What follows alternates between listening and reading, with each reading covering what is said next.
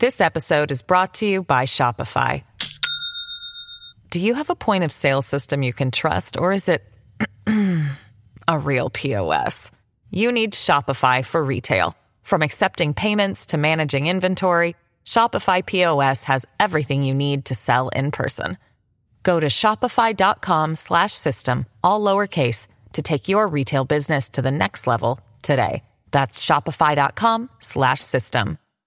Hello, everybody. This is Marshall Poe. I'm the editor of the New Books Network. NBN listeners like to read books and buy them. So we thought we'd tell you that right now, our friends at Princeton University Press are having a remarkable site wide sale. You can get 50% off books, including ebooks and audiobooks, with the code 50, F I F T Y, at checkout until May 31. You can save some real money on Princeton University Press books. I encourage you to go there and check it out.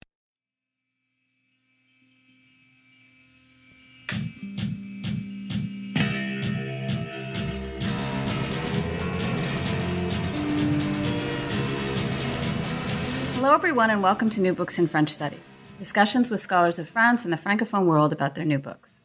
I'm your host, Roxanne Panchasi.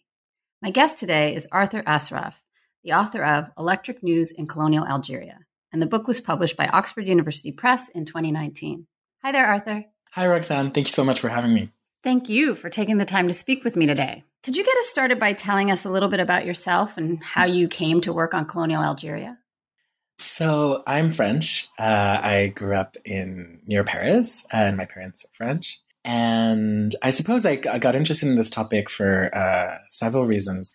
The first was that it was increasingly present as a discussion around me in France when I was uh, growing up, especially after 2005 uh, and the riots in the banlieue. There started to be a very big political conversation about um, the legacies of colonialism and especially of the Algerian War. And it seemed very important and like it wasn't discussed. Uh, in school as much. Mm. So I started having a lot of questions about what this past meant. And then at the same time, uh, my dad's family is is from North Africa, and my grandmother would tell all sorts of stories that, frankly, were baffling to me. And so I started to, to, to wonder what this world was like. But this was a kind of gradual process. Um, and so in my undergraduate degree, I went to the UK, I studied history, I did a master's, but I didn't really think I wanted to specialize on North Africa or the French Empire because I kind of wanted to, in some ways, explore new things. What started happening, I think, is that at the same time, there started to be a huge expansion of scholarship mm-hmm. on Algerian history.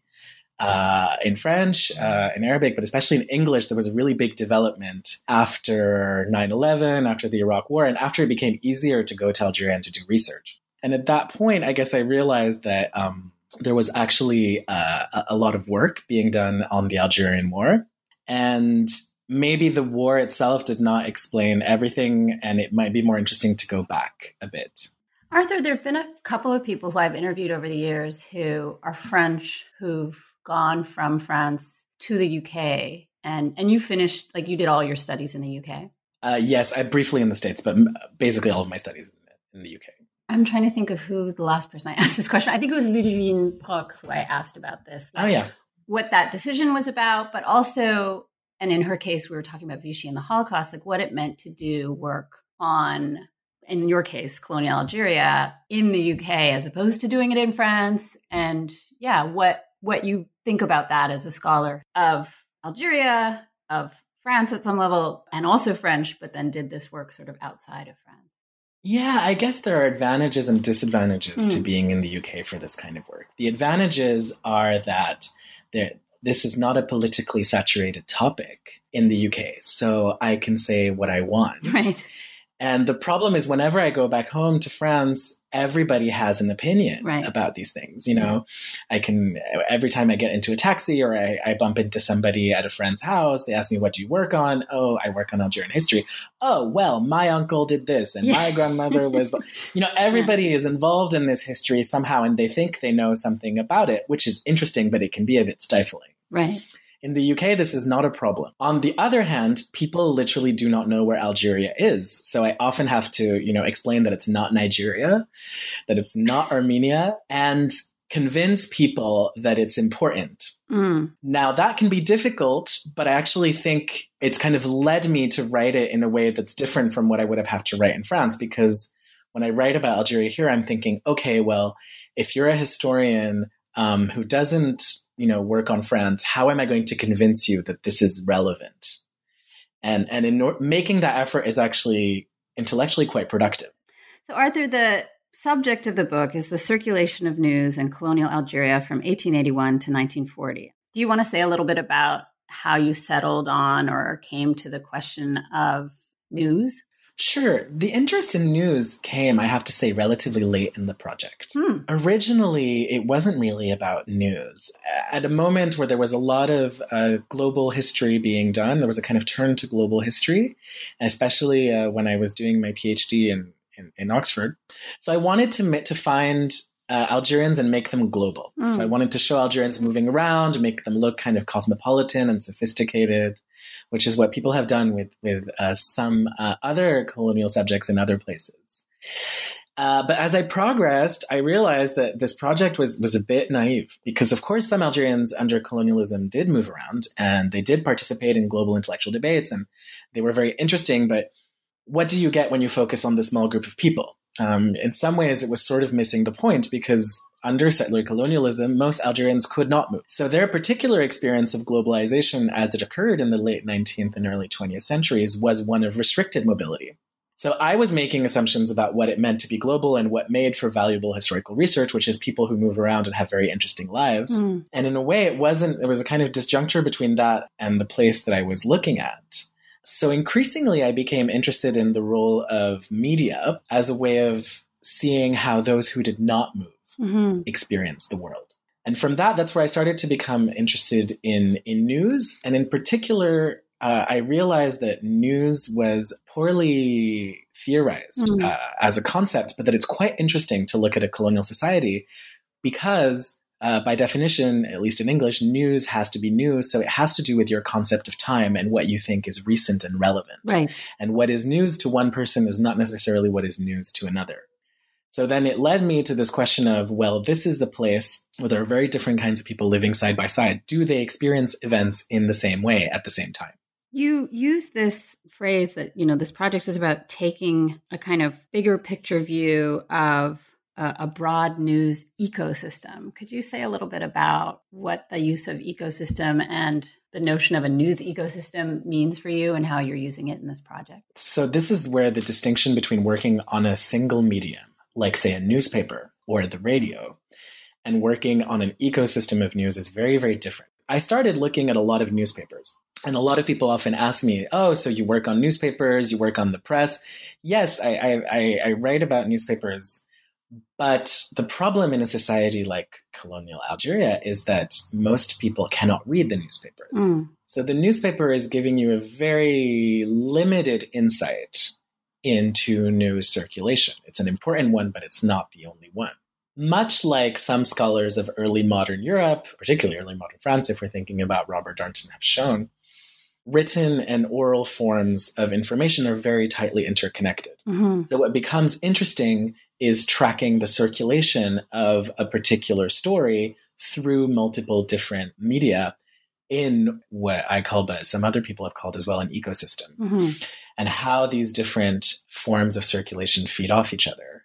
You make this point in the introduction to the book that you were sort of coming at the question of news in colonial Algeria with, with a critique, I guess, of the Eurocentrism and presentism of much of the existing scholarship you mentioned earlier that you're t- trying to bring Algerians, make them global, right? Um, so, what is that relationship between that project of making Algerians global or thinking about Al- Algerians as global and your critique of existing scholarship on the news and, and media? So I think a lot of the more interesting scholarship on information circulation has been on the in the early modern period, particularly mm-hmm. in Europe because there people have looked at you know different kinds of rumors and songs and print kind of coexisting and um, once you hit about you know 1800 this kind of disappears because you get a whole different body of scholarship on uh, much more technologically sophisticated forms of mass media based on the telegraph and then on other kinds of electronic technologies mm-hmm.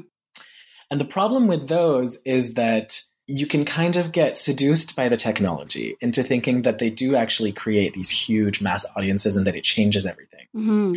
The thing, if you look at a colonial society, and Algeria is one of them, but it's not the only one, is that when you look closely at what's going on, the arrival of these, these new forms of mass media don't necessarily create a disruption immediately, or the disruption that they create is rather strange to describe.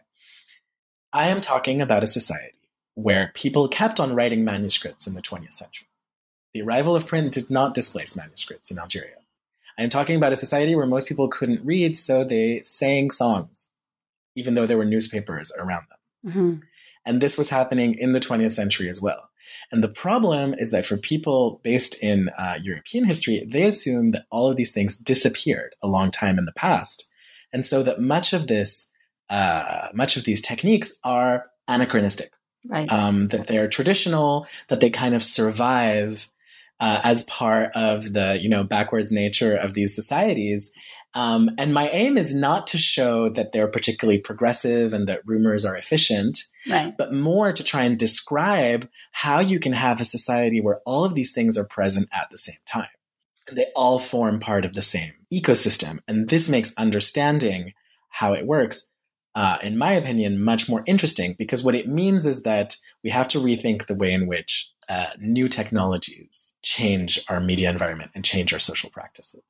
Let's talk a little bit, Arthur, about this colonial Algeria that is the subject of the book. So, um, if you could just situate us in this conversation and our listeners um, in terms of the society that that we've referred to a few uh, a few times already, and maybe in particular the framing here chronologically, the the period that you're covering in the book from 1881 to 1940.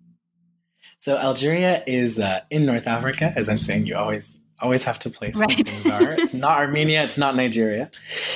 It is conquered uh, by the French in a very long and messy process starting in 1830, and it is made into a part of France starting in 1848. So the territory is French. Um, if you're European, that is what settlers in Algeria are called. They're called Europeans legally. Uh, sometimes they're originally from France. Sometimes they come from Spain or from Italy or from Malta or from other places. That's mm-hmm. actually more common. So they constitute a minority uh, that's about 10% of the population, depending on the period. And then the vast majority of the Algerian population are known as Algerian Muslims. And Muslim is a technical term mm-hmm. in French law, and it doesn't necessarily mean that people are actually practicing Muslims, but it means it's a sort of racial category. And those people do not enjoy the rights of French citizenship. Algerian Jews are a slightly specific category because they, in the beginning of the colonial period, they're classified as natives along with Muslims, and in 1870 they are naturalized uh, as French citizens. So in the period I'm talking about, they are French citizens, and they're sort of counted along with the Europeans, although in a slightly distinctive way. So when I say uh, a colonial society, I mean really a society that is fundamentally organized along this split between these two groups, and that is how all of the state institutions are built. The period in particular that I'm interested in is not the conquest, which is a period of great uncertainty mm-hmm. um, and, and overt violence that really only ends in the 1870s, but a period of a kind of normalization under the, the French Third Republic, a regime that starts in 1871, but that only really gets stabilized in the 1880s. 1881 is the date in which the French Parliament passes a law on the indigénat, which is a specific system of exceptional justice that is intended uh, for Algerian Muslims, and which basically says that there are specific regulations that apply to them that are beyond the normal legal system uh, that applies to French citizens. The same parliament in the same month passes a very famous French law uh, which is still in effect today, which is the Loi sur la liberté de la presse, the law on the freedom of the press, mm-hmm. which gives France one of the most liberal press regimes in the world at the time, where it is very difficult to censor newspapers.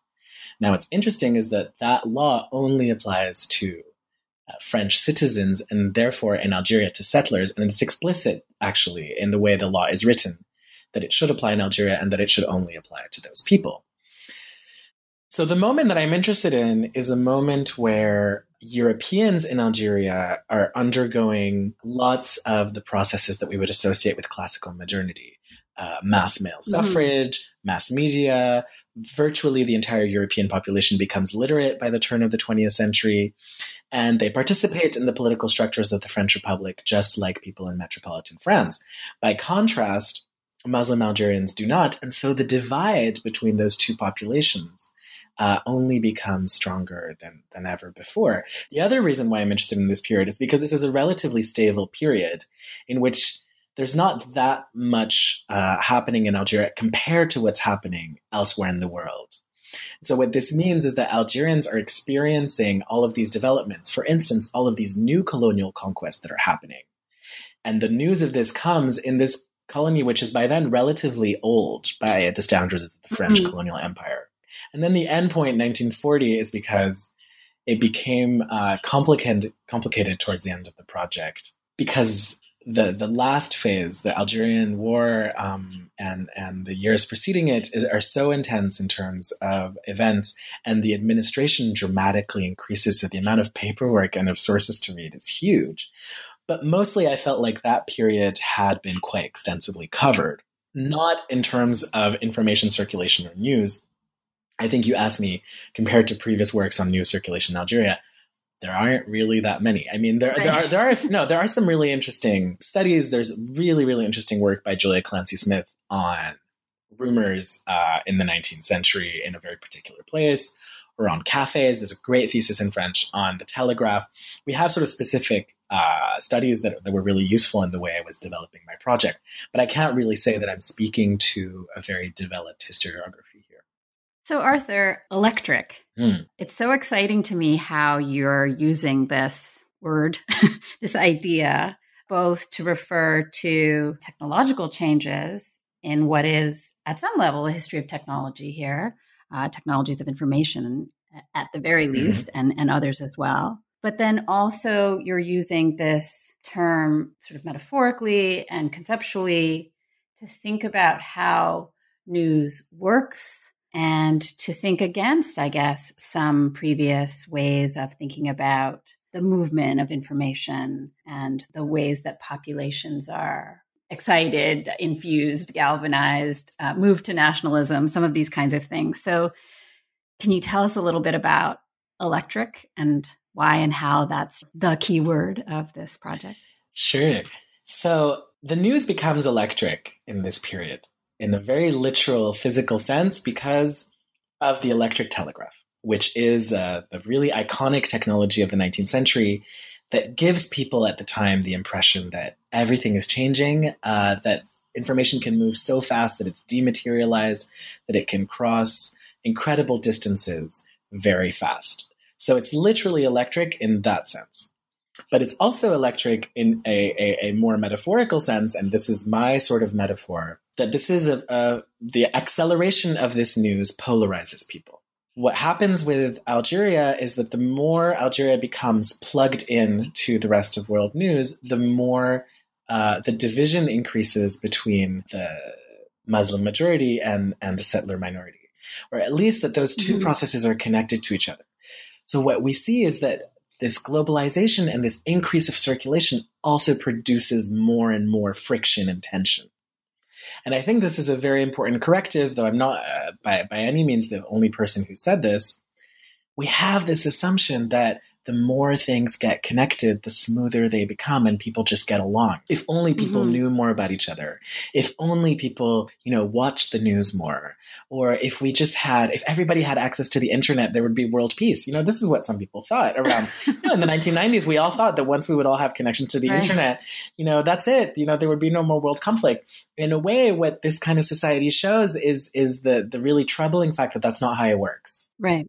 The fact is, in Algeria, in the period that I'm looking at, we get an incredible amount of riots and disturbances when news comes in because the existing society is so polarized that then when this information comes in, it, it, it's quite literally explosive.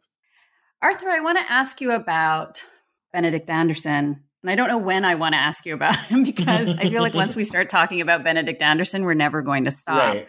You made me want to go back and read Imagine Communities again, which no one has done in a very long time. so there's so much in this book that speaks to that very important critiques, notwithstanding, you know, that framework that people have been operating with for however long it is now in terms of thinking about things through print capitalism, thinking about the relationship between media and nationalism. Do you want to say something sort of broadly about how you see the book as a maybe corrective isn't the right word, but as a response to that kind of framework, how you're pushing its limits and questioning it in various ways?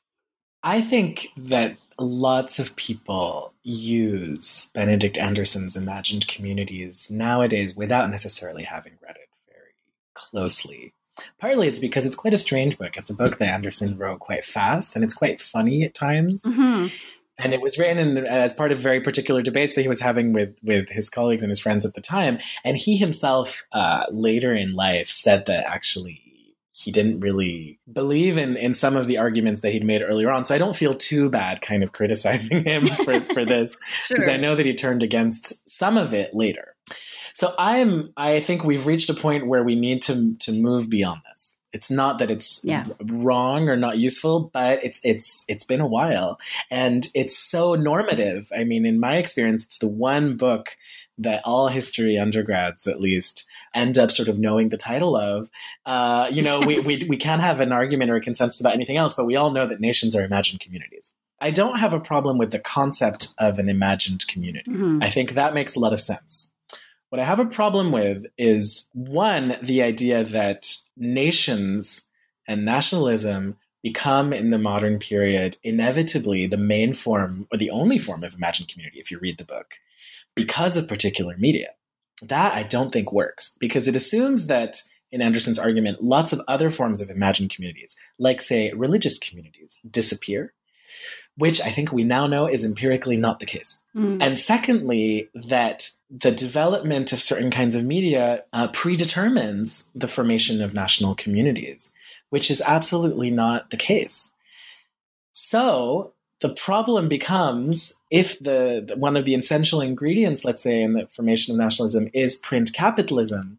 How come you can get a society where there are lots and lots of newspapers but nobody ever reads them and they don't make any money, which is essentially how it works in Algeria. how can you get the development of mass nationalist movements in societies where most people can't read?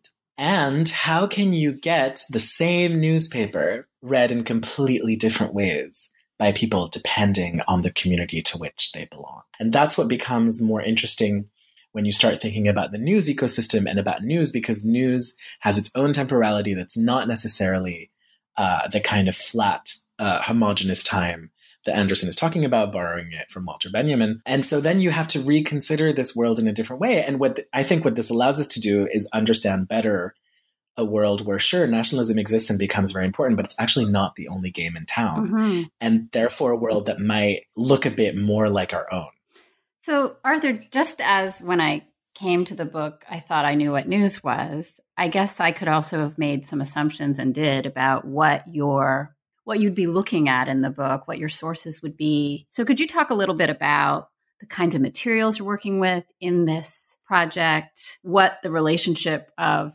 what you're doing here is to something that we might call a history of the media or a history of journalism or of, of newspapers and reporting and that kind of thing. Most of my sources are surveillance reports. That's the very short mm. uh, answer. And that's something that in, that lots of people in French history have done extremely well, usually for earlier periods. But if you're thinking about Robert Darnton or Arlette Farge, using the, the police reports to get to uh, the voices of people who can't write themselves. And when when do they get captured in the archive when there's some kind of trouble going on? So I mainly use surveillance reports, particularly around particular incidents, because that's when they're the richest. And that's when you find out uh, things that are not in the newspapers. So I do use newspapers, and I and I'm interested in the development of journalism in Algeria. The problem with newspapers is that they're very good at making themselves look very important. and there's tons of newspapers that are published in colonial Algeria. Once you dive into those, you keep forgetting that around 80, 85% of the population cannot read. Right. So it, it, there's a problem of perspective. If you zoom in mm. to the newspapers, you lose track of everything else. The interesting thing about the French surveillance process is that they captured lots of things. So you'll get in the archives lots of quite strange documents. For instance, a manuscript that, that I talk about in one of the chapters, you know, you get these entire kind of chronicles in Arabic that were seized by the French and, and put in there. Uh, songs that are sometimes uh, recorded. And the aim is not to say that those are more interesting or more real than the newspapers, but it becomes very interesting when you start putting all of those together, particularly when they describe the same event and showing the differences between them. One of the problems is that because news is by definition ephemeral, a lot of the ways in which news circulated were not intended to be preserved and have not survived. Mm. So sometimes the songs or the rumors are recorded in surveillance reports, but in some ways that's quite unusual. And we don't know that much about right. how it worked on, on a daily basis. And even things like the telegrams that people sent at the time. I don't know if you've ever looked at, at these in archives.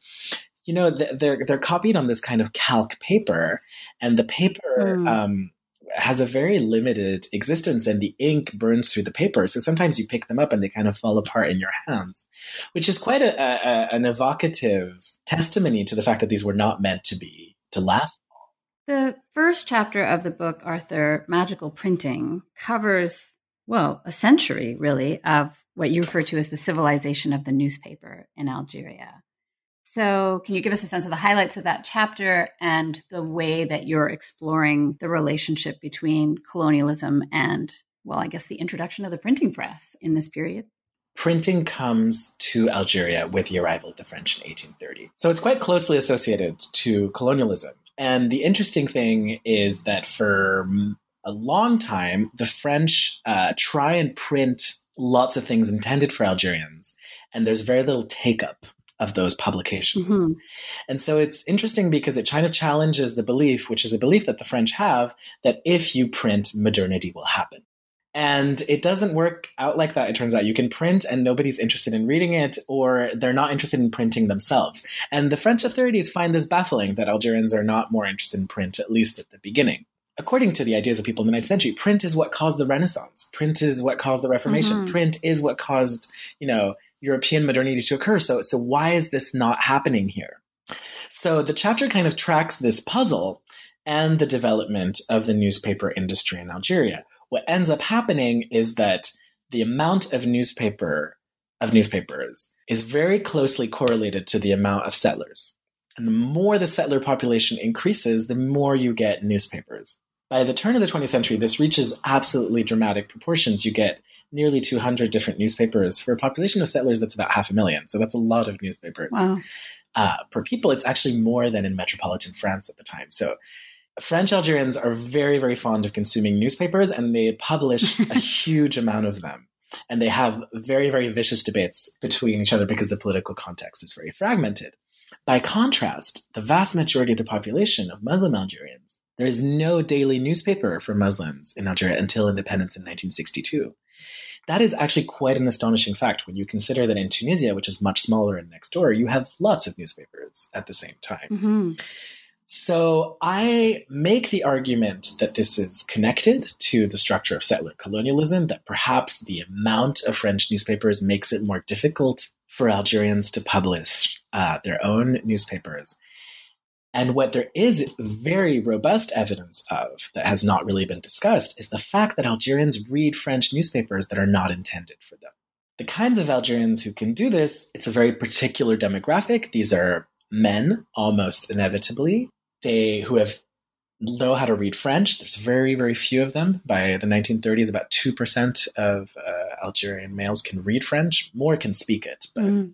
but if you have one person in a town who can read French, it plays an extremely strategic role. So what you start getting is right. people taking newspapers to a cafe, and particular to the café maure, the cafes where Muslim men socialize, and reading them out loud, and then they comment them. What this means is that most of the information that circulates in colonial Algeria does circulate through French newspapers, but they're used in very indirect ways. And what this means is that the interpretation of them has very little to do sometimes with what the authors who wrote the articles in those newspapers intended. So the way in which the newspaper is assumed to operate by French authorities as a civilizing tool that is going to make Algerians modern and pliable to French colonialism, and the way in which they actually operate, which involves Algerians kind of eavesdropping on European signals, uh, pillaging this information and then hmm. using it for their own uses is completely different.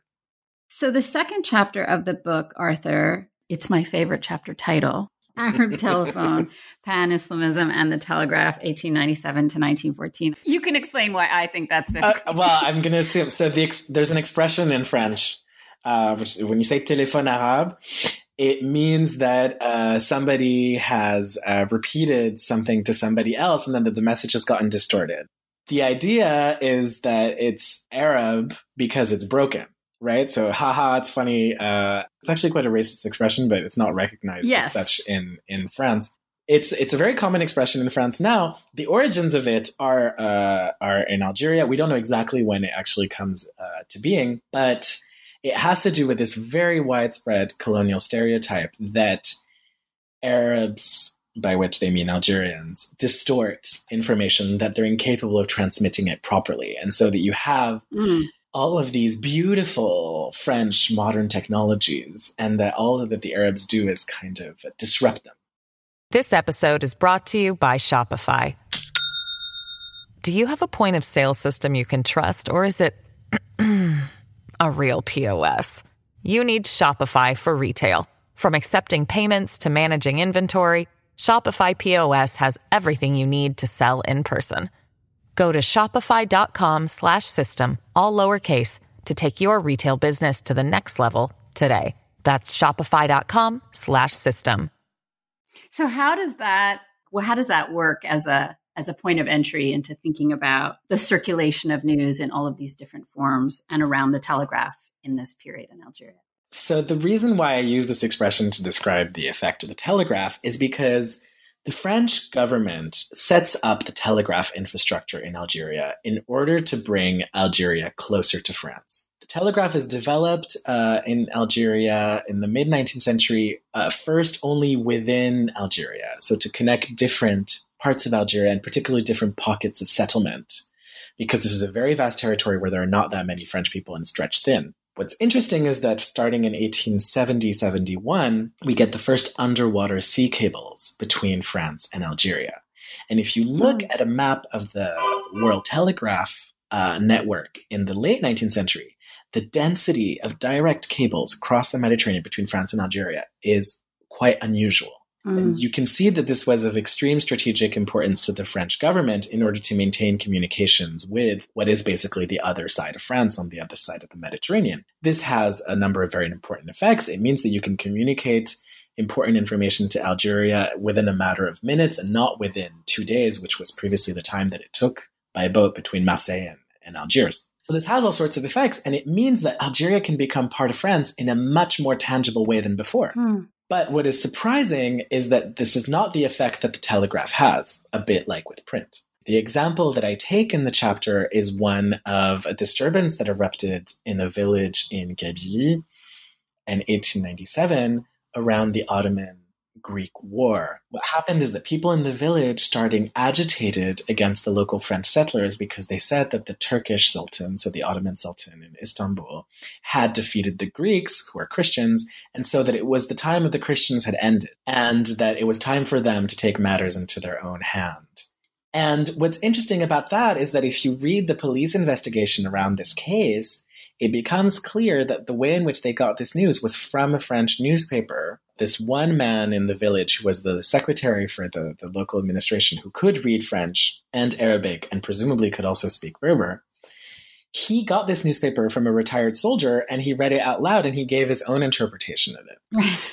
So, this very subversive news about a possibility of insurrection, about uh, power of Muslims against uh, Christians. And so the end of colonialism, I mean, people started occupying in that village the land of the f- European farmers. You know, this was like a really kind of pre-insurrectionary moment. Mm-hmm. Came from a French newspaper, and so it came from the French telegraph cab- cables ultimately. So the way in which the cables are built and their their ultimate effect is completely different. Yeah, it's one of the things that I find so compelling about the book is all the different ways throughout the different chapters that you show how the colonial state has these intentions and then there are these unintended consequences and leaks. Like they have these papers that they think that only settlers are going to read and they the, the news from them whether it's from reading or from the oral transmission somebody reading out loud to a community or whatever it is gets out. So at some level i think this book tells us a little bit about how colonial states work and don't work right yeah, in particular, because a lot of the time when you look at the investigations around these cases, the people who are accused of spreading this dangerous news turned out to be civil servants of the colonial administration. because the only people who can read, the only Muslims who can read French at the time are those who are employed by the state. There's not that many of them. And just like any other colonial government, the administration needs intermediaries. So, ironically, it's the people that the colonial state kind of trains to be its best servants that end up causing the most disruption because they cause the most leakage of, of information. The third chapter of the book, Arthur, focuses on the outbreak of the First World War. And this is a chapter in which you really bring together those elements that we were talking about earlier, those forms of manuscript, rumor, and song, with the transmission of information and news during this era of the First World War. So, could you tell us what's going on there and what the argument is in that chapter?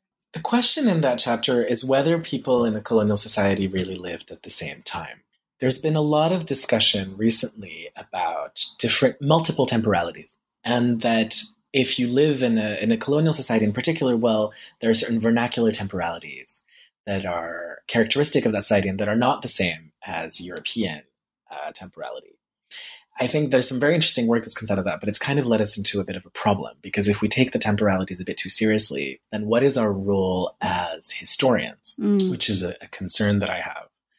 So I was trying to test this by looking at a very particular moment, the outbreak of the First World War in 1914, and seeing how different forms of news conveyed this and how they encoded it within different temporalities. And basically, the argument is that people in the summer of 1914 in Algeria did experience the same event, because they were literally in 1914 at the same time, but that the ways in which the news was transmitted allowed them to imagine that they were living in completely different worlds. Mm. For instance, one of the main sources that I analyze is a historical chronicle that was a manuscript that was written in Arabic which was found as part of an insurrection in 1914 against conscription. And that manuscript explains the beginning of the war between the French and the Germans as part of a much longer history of the French since the biblical times, you know, their origins from the sons of Noah and so on and so forth, and all of the terrible mm-hmm. things that the French have done to Muslims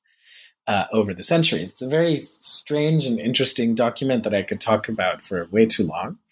But the point is that it has a very, very peculiar understanding of time. It's written, half of it is written in the future tense. It's very weird. And the, that manuscript was used to mobilize people in that region in an uprising against the French on the basis of that history and of the declaration of war in 1914. Mm. So it kind of uses this past and at the same time. Now, the interesting thing is that while this is going on, the French uh, administrators that are investigating this because there's an insurrection say that this is a case of spreading of false news. Colportage de fausses nouvelles, which is the legal term mm. in France. On the one hand, they mean factually wrong, but on the other, they mean a sort of improper, improper usage of news. News should be, you know, rational, connected to the most recent events, and it should come from men reading newspapers alone in their you know living room over coffee. But that is really the kind of bourgeois imaginary of how it's working. The reason why I got particularly interested in the term uh, false news, this was actually before the kind of fake news problem uh, became very uh, current, was because of Marc Bloch. So Marc Bloch, the historian, uh, wrote about false news uh, during the First World War that he mm-hmm. witnessed mm-hmm. when he was in the trenches. And he uh, said that it kind of allowed him to understand a pre-literate society like in the Middle Ages, which is what he studied, and how you know you could have these kinds of irrational rumors and it sort of was very formative to the development of his studies of mentalité uh, later on in the 1920s and to the development of the Annales school and basically of cultural history which is mm-hmm. something that i was broadly speaking trained to do and that is still quite normative in the way in which we teach history today. Now, the fun thing that mm-hmm. a, lot, a lot of people don't know is that Marc Bloch was actually in Algeria for a few months during the First World War, and he worked as an intelligence officer in the repression of another insurrection in uh, the Aurès in 1916. I don't think that this was especially formative for him. I'm not going to make this grand argument. You know, there's a whole genre of, of, things like, ha, this, you know, this this French dude that you thought was important. Actually, he was in Algeria. It works with nearly all of them because at some point they they usually were in in Algeria at some point or another. I'm not necessarily saying that this says something incredibly deep about Marc Bloch. Maybe, maybe not. What it does show is that historians are quite important to the categorization of what makes for legitimate or illegitimate relationships to time, and therefore legitimate or illegitimate relationships to news, and what is real or false news. It's a really fascinating chapter. The fourth chapter of the book, Arthur, old waves, cinema, radio, and political polarization in the 1930s. I mean, I think when people, well, especially when people think about the history of the Algerian War, they think of cinema and radio play a, you know a big role in how we remember those things, how we imagine those things, and and the history of the war. I would never have thought about the news of the Spanish Civil War as having a kind of significance in 1930s Algeria in the emergence of mass political culture. So how does that work? So the chapter tracks two developments. The first is the development of cinema starting in 1895 uh, with the invention by the Lumiere brothers, and very quickly around 1910, 1912, newsreels. So people go to cinemas, and one of the ways in which they find out about events is by watching them on a screen. This is very important because, of course, this means that it is accessible to people who are not literate. And it's even right. more dangerous before you have sound in cinemas because they can't read the titles, so they might understand something completely different. So this freaks out authorities a lot. So you get a lot of riots in cinemas. And then in the 1920s, but especially in the 1930s, you get the development of radio. Similarly, radio is set up primarily for uh, Europeans, but people start realizing that Muslims are actually listening to the radio. And then there's an interesting debate uh, that unfolds uh, within the people running Radio Alger, the only radio station in Algeria at the time, as to, well, how many programs should we have for Muslims? What kinds of programs should we be giving to them? So I kind of tell the history of, of both of those um, and kind of borrowing in part from Rebecca Scales' work on, on the radio, uh, and especially her very interesting article on, on the radio in Algeria. Mm-hmm. I suppose what's interesting is that these technologies that don't involve literacy in the same way as the newspaper does we might think of them as having this completely revolutionary impact. The impact they have is slightly more mitigated. First of all, because when it comes to the radio, for instance, people continue to listen to the news in the same place as before, which is the cafe. So before you would go and uh, somebody would read the newspaper out loud. Now maybe they would read the newspaper out loud, and there was a radio post, and somebody would translate what was in French for the rest. So in some ways, it doesn't change that much changes to some extent because sometimes people have radios at home. And so uh, some women have more access to the radio because of domestic space, but you have to have electricity. It's very expensive. It's not that common at the time. Well, just to sort of uh, respond to what you just brought up, it's something that you know I want to ask you in general yeah. about the book is the role that gender plays in this. So news in general is very gendered not just in colonial Algeria, but especially in colonial Algeria, both for Europeans and for Muslims. This is not a time where European mm-hmm. women uh, go out to cafes that much. Um, Muslim right. women even less so, but really it's not actually that different in some respects. European women typically can read, at least by the early 20th century, so they might have access to newspapers. And Muslim women very rarely can. So news is very gendered in that men are the ones that are expected to discuss the news and to have access to it. Now, in practice, it's a bit different. Partly there's a source problem in that the surveillance reports I deal with very rarely talk about women and kind of assume that they mm-hmm. don't know mm-hmm. anything. But sometimes they do. There are particularly intriguing cases, for instance, with Muslim uh, domestic workers in European households. Mm. also leaking information or kind of acting as kind of spies and then hearing overhearing something and similarly eavesdropping and then reporting it back to uh, their husbands the extent to which this actually happened possible it's certainly a concern what we see in the 1930s is the increasing political mobilization of women, European and Muslim, in a mm. kind of party political moment that Algeria has at the time. The fifth chapter of the book, Arthur, looks at, well, two cases Libya in the 1910s, and then Palestine, this sort of decade in Palestine from 1929 to 1939. And you look at, and the chapter is called Palestine the Martyr, and you look at the way that particular news stories become a route for people in Algeria to debate colonialism within Algeria, these news stories from away, and explore again in this chapter in a different way, in a distinct way, the relationship between news and questions of nationalism. So, can you tell us a little bit about that?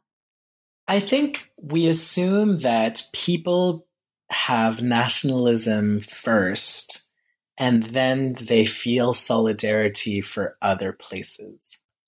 The chronological developments in Algeria tells a very different story, which is inversed, which is that mm. Algerians are very concerned about faraway places at a time when nationalism is not that widespread yet, where demands for Algerian independence, in formal terms at least, are not that present in the interwar period. So what's interesting is the possibility that Algerians might have developed their nationalism in reaction, at least partly, to events that they saw happening further away. This is not to say that Algerians did not have these political desires before, but they weren't necessarily articulated in terms of wanting an independent nation state, and that's the real difference. For instance, there's an Egyptian film it's very popular in the 1930s, and it has an, a hymn to the Egyptian flag. And there's a big problem because people start singing the hymn, apparently, uh, thinking that it's about the Algerian flag, and the Algerian flag does not exist. The Algerian flag gets invented a, a, bit later. So, so they're kind of singing in response to this flag that doesn't exist, and which is actually the Egyptians' own flag. And the Egyptians absolutely did not make the song for Algerians. So, what I was interested mm. in hmm. this chapter is looking at the role that uh, news from uh, events, uh, particularly in Libya and in Palestine, had in allowing uh, Algerians to analyze and to clarify their own situation. And what's interesting when it comes to Palestine is that lots of different people in Algeria, whether it's European Catholics, uh, Algerian Jews, or Muslims, find events in Palestine so intriguing and so complicated to understand because they look incredibly familiar. Like the casting, you know, the sort of actors are quite similar. You know, you get European imperial power, which is Britain under the Mandate. Uh, you have Jews, which are sort of appear to be uh, allied with this uh, European imperial power, according to some. And you mm-hmm. get uh, a, a, local population of Arabs who are largely imagined to be Muslims. There's not a whole lot of concern for Palestinian Christians in this imaginary. And so mm. what I'm saying is that it's not like you believe in Algeria first and then you understand Palestine is that actually the process of confronting yourself to the news of Palestine and trying to make sense of it is part of what leads to the development of a project for an Algerian nation. Earlier in our conversation, Arthur, you were talking about how you decided not to work on the War of Independence and you're interested in the colonial context. Uh, but the epilogue comes comes to the War of Independence, and you kind of reread Fanon's essay on the radio um, and look at the sort of relationship between things like metropolitan and local and you know what is Algerian and what is from outside. And you're also looking at the question of continuity between this period that is the focus of the book and what will become the period of the war and the post decolonization period. So could you talk about that issue of continuity and discontinuity and the the way that the work that you've done in this project illuminates some of the things that have been said about the period of the war? So I did when I was writing the book. I was told by some of my reviewers, you know, you should add something about the Independence War, and I actually am glad that they made me do that because I sort of had to think, well, what do I think is distinctively colonial about this? Mm. The interesting thing about Fanon's uh, essay on the radio is that he, so he has this very interesting observation on the way in which information practices are changing during the the Algerian Revolution. That's what he calls it, Révolution Algérienne. And he thinks that this is the beginning of a national consciousness that is federating the Algerian people behind uh, the FLN, and that this is going to lead to a bright new shining Algeria. But what's interesting, I guess, is that some of the the practices that Fanon are describing, first of all, are not exclusive to the independence war itself. So they start a lot earlier. Mm-hmm. So he says Algerians, you know, crowd around the radio post and then one person interprets the news for everybody else. That already happens in the 30s. Algerians buy French newspapers even though they don't trust them because they want to figure stuff out. That happens at least since the 1830s, probably even before. Hmm. So a lot of the things that Fanon are describing are very interesting, but they're actually not exclusive to the period he's describing. That's fine. He's not a historian. I'm not here to say, I'm not here. There's, there's not much point saying Fanon was, you know, empirically wrong about this or that. You, what's, what's the kind of interesting thing about that? I guess what's slightly more substantive about that is that Fanon expected that all of this would end and that the process of the revolution would lead to an independent Algeria where there was none of this friction with the news and mm. where there would be a total unity between the government, the people, and the media that meant that they would just trust the news. And a lot of this distrust and this friction continues in the post independence period in Algeria, which is a period of extensive state control of information um, right. of lots of rumors and so on and so forth. Does this mean that the Algerian government is just like the colonial government? Absolutely not. Right. Does it mean perhaps that what was disturbing about the amount of friction and polarization that there was to do with news under the colonial period is not exclusively a problem of colonialism? Probably. So that mm. actually, to go back to what we were talking about earlier, colonial societies like Algeria under under French rule are distinctive, uh, but they're not necessarily that unique. And so the idea that you're gonna get a place where everybody turns on the radio and says like, "Oh yeah, that's exactly it," and they all agree on what it means. What would that even look like? It doesn't really make sense when you think about it. And the interesting thing about thinking about news is that it gives us a very different insight into how time works. Mm-hmm. And we've all had this experience, not necessarily every day when we turn on the eight o'clock news. Sometimes you just hear something and it really kind of shakes you up and you feel mm-hmm. different. And that is kind of the surprise of news. And that's a diff- very different kind of temporality that I think is interesting to think through. And what do you think, Arthur, about the timing of the appearance of your book in relationship to some of these questions? I'm I'm always loath to be like, tell me the lessons of history now, author. But it is true that your book, you know, appeared in 2019 at a moment when, I mean, you mentioned this earlier, that, you know, people were thinking about false news before there was this frenzy around fake news. But there is this kind of both wider public and scholarly interest in the questions of news and truth, of fake news, of how the world learns about different types of events, and in particular, so I'm thinking of that whole bundle of things, and then also events in Algeria. And I just wonder if, as someone who works on these issues, 2019 as a moment for thinking about media and information in certain ways, and also as a very intense moment, obviously, um, in Algeria, whether you have some thoughts that you might want to share on on those two kind of questions. Let's start with the first one on how this fits into contemporary concerns about mm-hmm. news. I guess what it suggests is at times of rapid uh, technological change, which is what we've been experiencing with internet and social media, credibility and legitimacy become very unstable because it's not the same social actors who are responsible exactly for controlling access as before. And so this mm-hmm. creates a lot of uncertainty and panic. So that is something that was happening at the time that happens now. And I think there's a reason why there's a lot of scholarship that's emerging around these issues. You might be thinking about Heidi Tworek's recent book on uh, news from Germany. Mm-hmm. And I think it's interesting. There's a number of historians, uh, of which of which I'd like to be a tiny little part of, that are turning to, to these issues because partly I think it's also because certain movements in cultural history from the 90s in which discourse was very detached from any kind of material existence a lot of historians are kind of turning against now. The other concern is with globalization. So the fact is that the more news has to travel across large amounts of distance, and the more events that happen really far away, like a bombing in Syria, affect American political developments, you have to be able to trust that chain.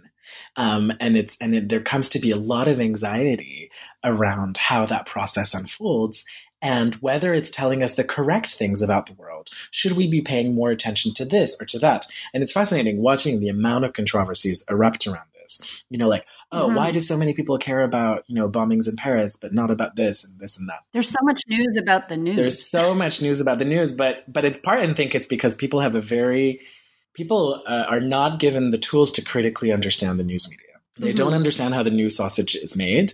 And they think that journalists are, you know, these amazing kind of omniscient things that know everything about the world and that prepackage it in exactly the right way. The point is, journalists are just part of a really complicated chain. Another interesting contemporary element that I was thinking a lot about when I was writing the book was the idea in France that events in the Middle East were contaminating uh, French social relations. So in mm. 2014, for instance, because of events in Gaza, uh, there were disrupt there were there was um, demonstrations in Paris that, that got a bit violent, and the president says, "Well, the problem is that we're having an importation of the Israeli-Palestinian conflict in French society." That language mm. is exactly the same that is used at the time in colonial Algeria. Because mm-hmm. what that means is it has nothing to do with us in France now. It has nothing to do with the French Republic and the way in which it treats Jews and Muslims and the way in which it manages those those relationships. No, it's coming from outside. It's the it's the news from outside that's contaminating people and that's polarizing them and that's kind of having this electrifying mm. effect.